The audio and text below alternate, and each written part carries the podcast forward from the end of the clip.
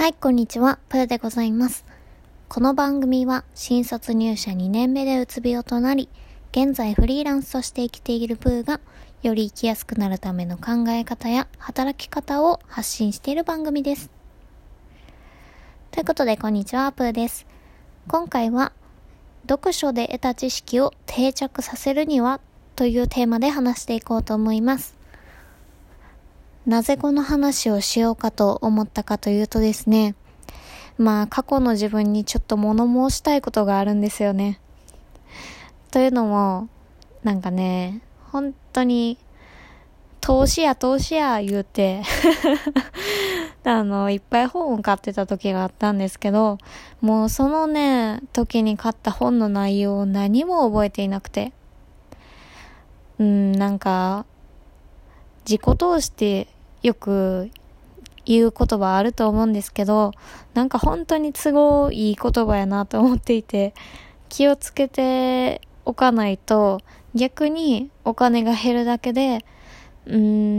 ん、お金も時間も減るだけやなというふうに思いました。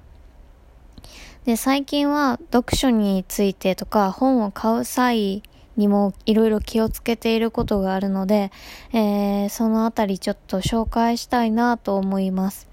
今本を読んでるけど、実際何もなんか自分が買われてないなとか、書いてた内容全然思い出せないなとか、そんな風に悩んでいる方にとって参考になるかなと思います。えー、トピック3つあります。1つ目は読書で得た知識を定着させるには、えー、2つ目は本は超コスパのいい学習術だ。3つ目は、えー、買うなら、えー、〇〇倍回収できるかを見極めようという話です。で、まずは、えー、読書で得た知識を定着させるには、えー、まあ、この二つだなと思ってます。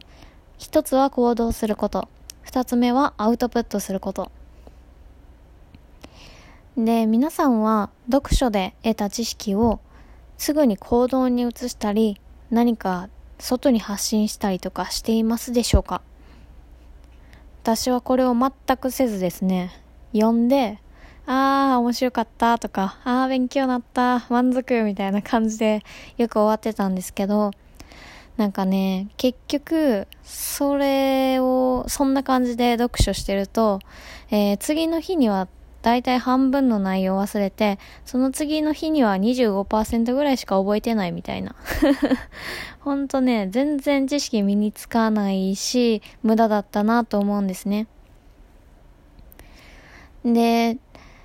あの、私の旦那さんがね、すごく本が好きなんですよ。よく哲学書を読んでるんですけど、なんか私が悩んだ時にね、あの、これってどう思うとか、どういう風に考えたらいいかなって相談すると、いやー、それはな、哲学者、哲学者のソクラテスはこう言ってたでとか、ニーチェはこういう風に考えててみたいな感じで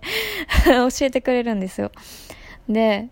なんか、ほんますごいなって思うんですね。なんでそんなに内容を覚えているのかとか、なんか、よく論理的に説明できるなと思っていて、なんでなんて聞いたら、彼は、えー、自分の日記帳に自分が本で学んだことを毎日メモしていて、かつ人にも話すようにしてるんですよ。いやー、そりゃ、ね、何にもせず、学んで終了みたいな 私とは知識の定着具合が違うなと思ったんですね。で、私最近、あの、ミニマリスト渋さんの手ぶらで生きるって本に関してよくラジオで発信してるんですが、もうこれも知識を定着させるためなんですよね。まあもちろん、あの、本の内容がいいから、もうぜひ読んでほしいと思って、まあ勝手に紹介してるって部分もあるんですけど。で、今やってるのが、でその断捨離術とかで学んだことをもうすぐに行動に移して実際にやってみる。で、行動して感じたこととか、あ、これは違うなとか、これはいいなって思ったことをブログだったりラジオで発信するように今してるんですね。で、そしたらやっぱり知識ってすごく定着するし、今までとは全然違うなというふうに感じましたね。多分誰かに、えー、断捨離どうしたらいいの？って聞かれたら、もう本の内容普通に、まあ、言えるぐらいにはなってるんちゃうかなって思うんですよね。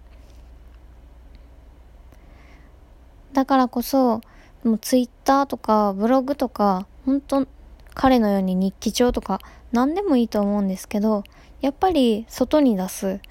自分で、えー、学んだことをまとめるみたいな作業はすごく大事だなと思います。そして二つ目、えー、本は超コスパのいい学習術だよという話をしようと思います。本当にね、本ってすごいなって思うんですけど、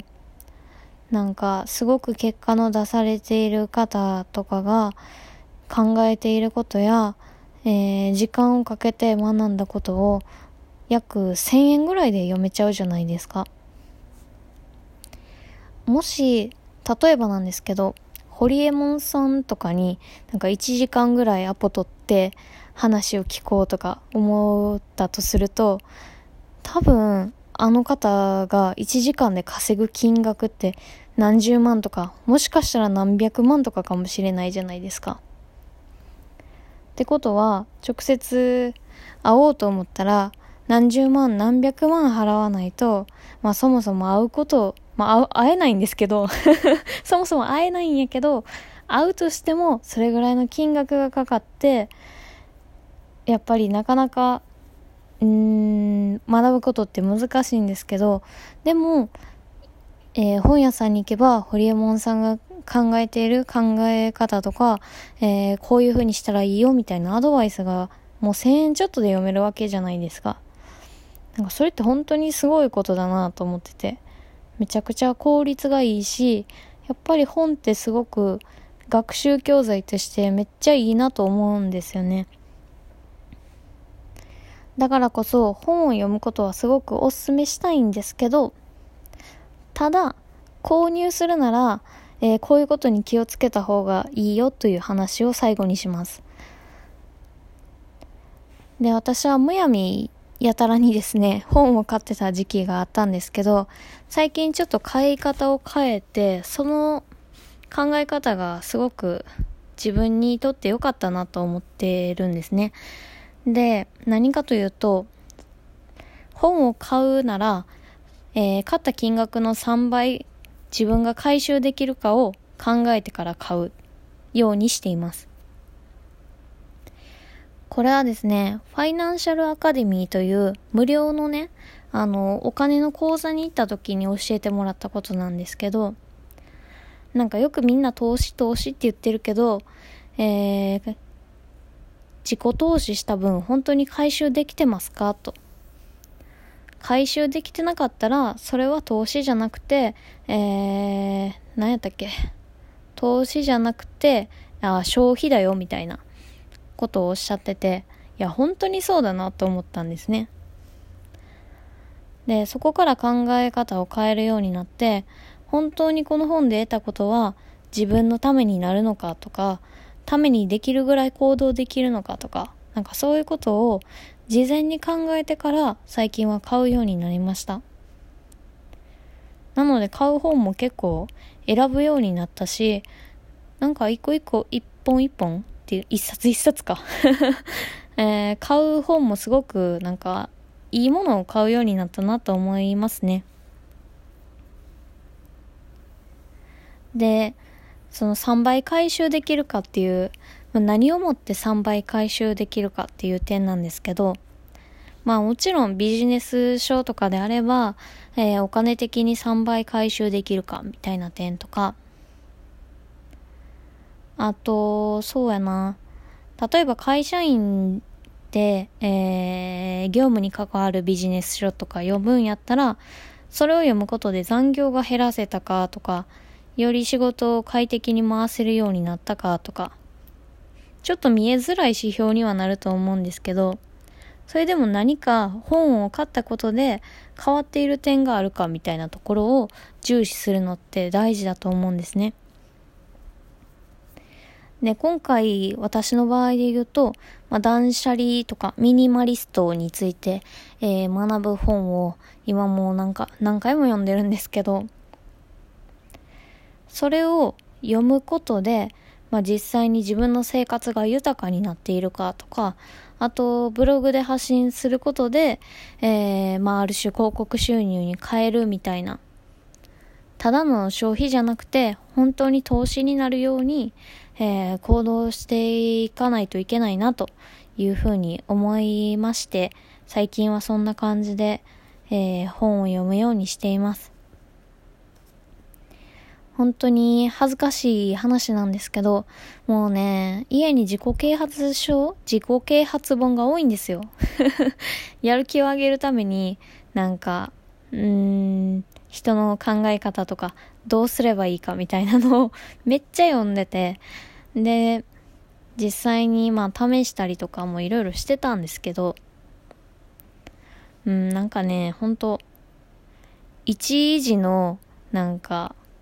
うーん、なんて言うんやろうな。イライラした時の砂糖みたいな感じですね。なんか、一瞬収まるけど、一瞬収まるというか、一瞬なんか気持ちよくなるけど、うん、なんか、よく見たら害だよね、みたいな。時間とかお金かけてる分、うん、身についてなかったらどうなの？みたいなところがあるなと感じたので、今日は、えー、読書について話をさせていただきました。えー、ちなみに私は Kindle ホワイトペーパーというですね、電子書籍で本を読んでるんですが、すごくおすすめなので、えー、その紹介記事を、えー、今回は載せておこうと思います。よかったらご覧ください。ということで本日も聴いていただきありがとうございました。それでは、またねー。